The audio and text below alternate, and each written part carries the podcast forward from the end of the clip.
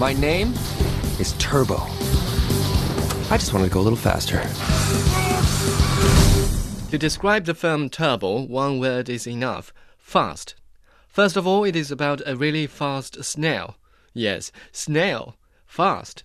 The title character Turbo is an ordinary garden snail, but his dream is to become the greatest racer in the world. For that, he is constantly ridiculed by his neighbors and even by his own brother. With my brains and your speed, we should be destined for greatness. The Indy 500. This is ridiculous. A snail cannot race in a competition meant for cars. Luckily for him, an accident gives him the power of incredible speed and some other characteristics of a real car. Then, a series of events lead him onto the tracks of the Indianapolis 500, where he challenges the former champion racer Guy Gagné. First one to the top of that shooting star wins. you guys, way up there, huh? Awesome. Let me get my calendar so I can time you. The story develops really fast. The audience probably won't have enough of it when they find themselves staring at the closing credit. On the one hand, that means the pacing is impeccable. On the other hand, it's not good enough to satisfy the audience. At the root of the problem is the lack of inventiveness. At the end of the day, it's just another success story of an underdog.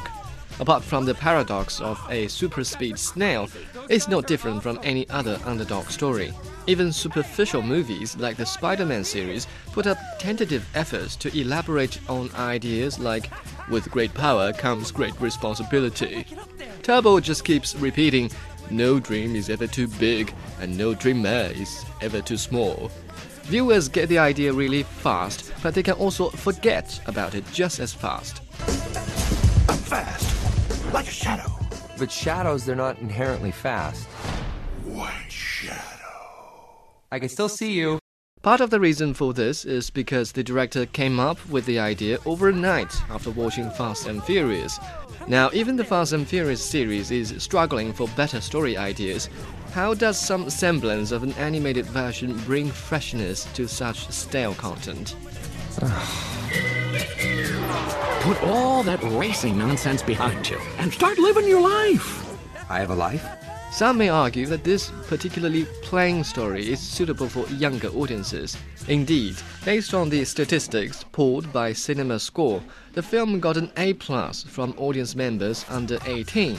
However, I believe that children should have a more realistic understanding about the world.